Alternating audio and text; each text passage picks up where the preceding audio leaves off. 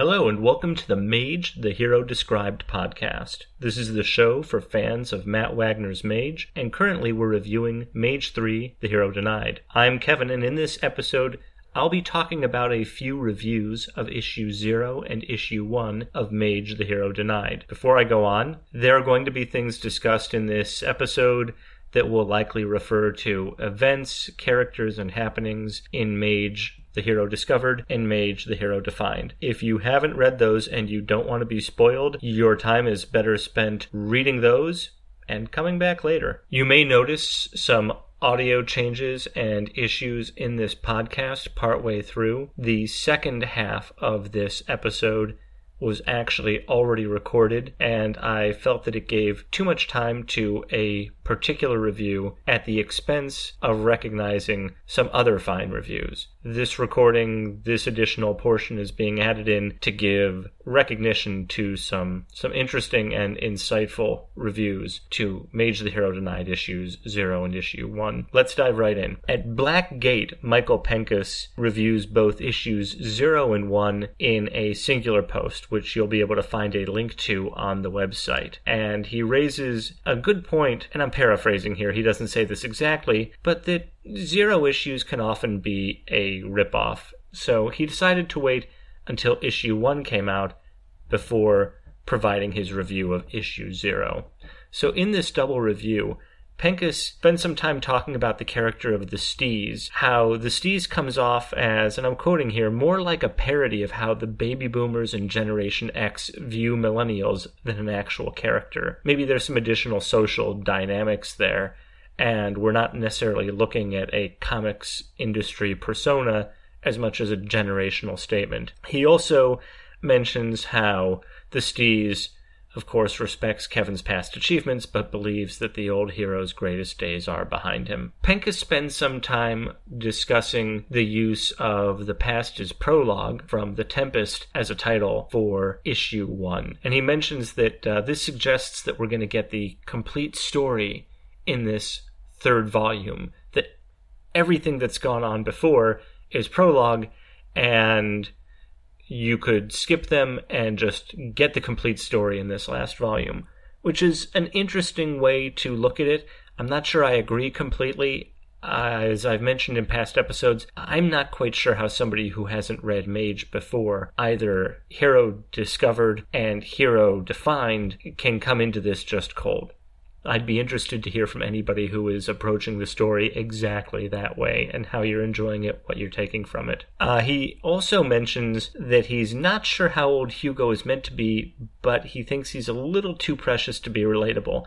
Now, in fiction, I agree. I, I despise the the adult child, the child who character who always has the wisest, most insightful comments and is always acting basically as a grown up in children's clothing. And if you're going to do that, at least, you better have a darn good reason to do it. I think with a lot of writers that happens at times because, quite frankly, they don't know how to write kids.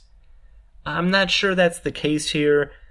I find that there's enough of a mix of intelligent child with hey, I'm just a kid, in the way that I've seen Hugo written so far in issue one. Uh, you know, in my experience, kids can say some pretty insightful and amazing things, and they're not necessarily pushovers. You know, for me, the verdict is out. And it sounds like uh, it sounds like Penkas hasn't necessarily made a decision on this finally, but it is something on his radar. What I really like that he raises has to do with the question of after the battle in the park, Kevin is talking about how it's time to move on. And Penkas raises a good question that he's not clear why Kevin has to move on. He talks about how easily Kevin Matchstick has dispatched these monsters, and that that suggests he can pretty much live wherever he wants. Now, maybe having been discovered by the dark forces and being a family man, this is just the responsible conclusion that moving and not being discovered is a way to keep the family safe, no matter what Kevin Matchstick is capable of. But I do agree, you sit there and he, he has jumped to that conclusion of it's time to move pretty quickly. I guess we'll see what happens. He also raises the question of just what in fact does Kevin do for a living? And the answer is, of course, uh, he draws comics. The part where he talks about this is uh, is really fun to read and raises uh, raises some good questions. One main point that he does make that I liked was when uh, he discusses that in issue zero and in issue one, Kevin appears to be more of an observer in the story until the monsters show up. In some ways, it seems that this is how it's always been. Kevin is getting pushed forward by the flow of events rather than being an active member of it rather than activating his role in it. In fact, that's an accusation that Mirth levels at him point blank in issue 14 of The Hero Discovered. I would also recommend checking out the reviews on Panel Patter by Scott Cederlund. I'd like to focus on the review of issue 1, where Scott talks about his personal journey with Mage, how The Hero Discovered has been in every house and apartment that he's lived in for the past 30 years. He mentions that he feels that you know he can very much trace his own life's journey alongside the issues and the story being told in the Mage Comics series. And there's definitely a contingent of men and women who have grown up with and alongside Kevin Matchstick, and aspects of his journey mirrors theirs. Scott spends some time really digging into that and comes to some a very strong conclusion about how Kevin Matchstick's journey mirrors his as he closes the review to issue one. So there's some great thoughts about family and the hero's responsibility uh, in the in the reviews by Scott Cederlund. An interesting voice, an interesting perspective on the issues. I'm really looking forward to hearing what he has to say about future issues. Now I'd like to dive into Caitlin Rosberg's review on the Onion AV Club website. And arguably, this is the biggest soapbox website for a review, and it gets most of my attention. At this point, I'm going to switch over to what I've already recorded. There might be a break in the audio for a moment. If I didn't include this review on the website or discuss it, I feel I'd be negligent. Now, look, there are a variety of negative reviews that have come out about issue one of The Hero Denied. And I'll be posting a few. I think it's good to include them to keep perspective as a fan. That said, unlike almost any other work out there, this is Matt Wagner's allegorical autobiography. He's going to tell it the way he wants to tell it. That said, I'm personally curious about people approaching this series who've had absolutely no exposure to Kevin Matchstick before. Can they just jump in? Or do you really need to have some skin in the game, already be on the ride? I'd be interested to hear from people who are just discovering Mage with Hero Denied, or maybe are just now having their first encounter with the still developing artist and storyteller in Mage the Hero Discovered. It's uh, 30 years ago, the storytelling style has changed a bit, Matt's art style has changed a bit. It would be interesting to get the perspective of new readers on, quite frankly, either of the series. But this this podcast uh, episode deals specifically with an Onion AV review and I'll be linking to this review on the website. And the reviewer certainly has the right to her perspective, but what concerns me more is that there seems to be a larger agenda that informs this reviewer and other staff members who comment on this review. And this isn't while this term is used inside the inside the review commentary thread itself. This isn't a PC or non-PC issue for me. I agree with the underlying social politics that appear to inform their commentary, but in my opinion, the reviewers overall critical lens, their particular approach colors the way they look at this comic as a whole. And ultimately, I don't think that lens does either the comic nor the reviewer any favors. One thing that seems strange to me is the conclusions that this reviewer has reached very quickly with comments like, Readers might expect that his new role of family man might make Matchstick evolve further, but issue 1 dashes that hope. Really?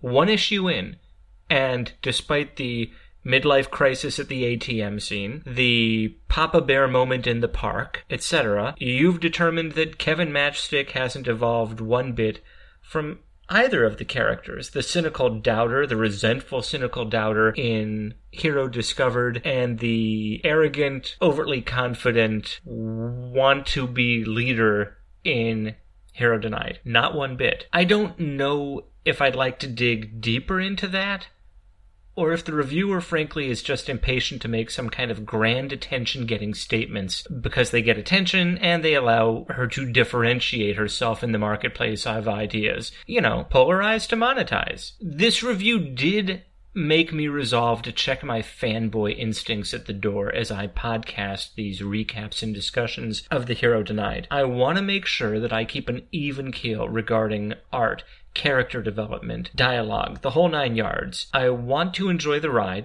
but not at the expense of my objectivity and critical capabilities. But again, I'm frankly disappointed that I feel that this review told me more about the reviewer than about the comic ex- itself, especially when leaping to conclusions, you know, just based on the first issue of a 15 issue story. Let's look at some other comments. When discussing the Umbra Sprite and Grackle Thorns, the Onion AV reviewer states, What's worse is that Wagner is not only reusing the same exact villains, yet again, but that this time they're female. So I'm not sure I understand which is worse. Is it that we're using the same villains again, in some sense, or that the villains are female? Now, this is not a comment made by a new arrival to the series. I could understand that there might be a critique about lazy writing or somebody wanting to just add feminine sexualization for the sake of itself, for, for titillation's sake, if nothing else. That seems to be one of the concerns of the reviewer. But this, but this reviewer knows about the past villains. And they seem to have missed out on a pattern developing here. For despite the fact that they've seemed to have at least reviewed, I don't know, maybe Comic Vine synopses of past issues. Hero Discovered features the Umbra Sprite and his male offspring, the Grackle Flints. That's the core villain group. Hero Defined features the lone surviving Grackleflint, Emil, and his offspring, the Sprigganflints. Now, these are lazy skate punk types, and their effectiveness when compared to the Grackleflints really reminds me of the copy of a copy bit from Michael Keaton's Multiplicity. If you haven't seen it, if you don't know what I'm referring to here, uh, the blog post for this uh, episode will contain a, a link or an embedded portion of that uh, of that video in it. And now the Umbra Sprite has returned as a woman with five female offspring. Now. You don't like the Kevin Matchstick's core battle seems to be focused on the manifestations of one overarching big bad and its stand ins? Okay, but this isn't a case of I don't have any better ideas, so I'm just going to use the same villains and make everyone a woman. There's a theme here.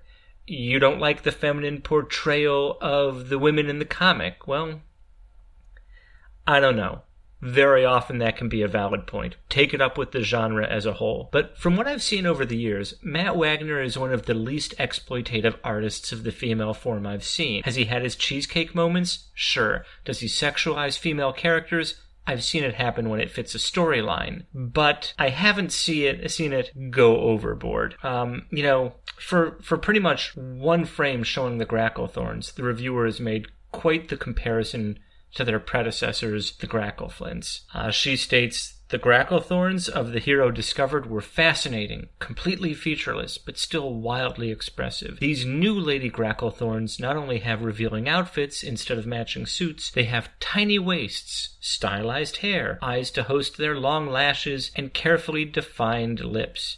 But their faces convey no emotion at all. If I were to take issue with the grackle thorns, it's that limiting them to pretty much one panel means that we get an ensemble pose frame, like a band photo, making sure that we see there are five grackle thorns, and hey, they all have different hairstyles. There's only so much you can fit in one issue, I guess. But it's not enough to make me leap to conclusions about what they will be like in the whole series. Not yet, and something tells me we'll get plenty of opportunities to see the Gracklethorns be plenty expressive. But frankly, we're not talking about female characters in Emma Frost neo bondage fashion here, or Scarlet Witch uh, fashion who must use spirit glue to keep her top on, or even the animated Batgirl whose costume looks painted on. Quite frankly, at times reading this review, I was left wondering if we had read the same book. And let's consider one of the areas that, that probably bothers me the most, which is the reviewer's take on the witch and Kevin Matchstick's wife, Magda. Uh, Magda, a powerful witch who in the past has saved Matchstick from his own stupidity, spends her entire brief appearance doing laundry and nagging Kevin. Now, first of all, I think the choice in framing here is notable. Not saved Matchstick, but saved Matchstick from his own stupidity. Now, Kevin is a lot of things in Mage 2. He's stubborn, he's pig-headed, he's arrogant, he's overconfident, and he is full of self-serving ambition. And some of those choice descriptors come from Matt Wagner himself discussing the character. But Magda's charm saves Kevin Matchstick from an attack in the battle, the only battle fated by his secondary avatar identity as Gilgamesh against Humbaba. And frankly, out of many frustrating situations in Mage 2 where Kevin displays questionable behavior and attitude, this is one of the few times where things seem pretty cut and dry and he's pretty much on on level. So saving Matchstick from his own stupidity seems to me the comment of someone who isn't very fond of our protagonist to begin with. The type of person who might ask the question, "Do you still beat your dog?" to somebody who they have no reason to think that they ever did that to begin with. And as for doing laundry and nagging Kevin, if you listen to episode 3, you've heard my take on what Magda is doing when Kevin and Hugo come in through the door when they come home. She's a busy woman who is bringing her partner up to date on what's going on. Is she doing laundry? Sure. She also has a charity auction, a lesson plan to complete, and is managing the household. Oh, and their daughter wants mommy's attention too. You know, life. At least it looks a hell of a lot like my life instead of stately fucking Wayne Manor or the fortress of Master Ba- solitude. Sorry, my aggro vibe is leaking out onto uh, innocent comic bystanders. Anyways, since this is an allegorical autobiography, maybe it happens to look a lot like Matt's life when his kids were roughly the age of Hugo and Miranda in this scene. Now, I get that this might not be the reviewer's ideal portrayal of Kevin Matchstick's wife, but in the big scheme of things, in my honest opinion, I think Matt Wagner is doing everything he can in a few short pages to let the reader know that this is a family, and this is their incredibly domestic vibe and probably in more than a few ways, this was his life at the time that is being covered in this matching time frame in Mage 3. And if you don't like how Magda looks, take it up with Barbara Wagner. Is Kevin trying to share something important with Magda during all of this, right? The issue of nagging. So during this update, Kevin's trying to let Magda know that they've been found, that the bad guys are back on the scene again. And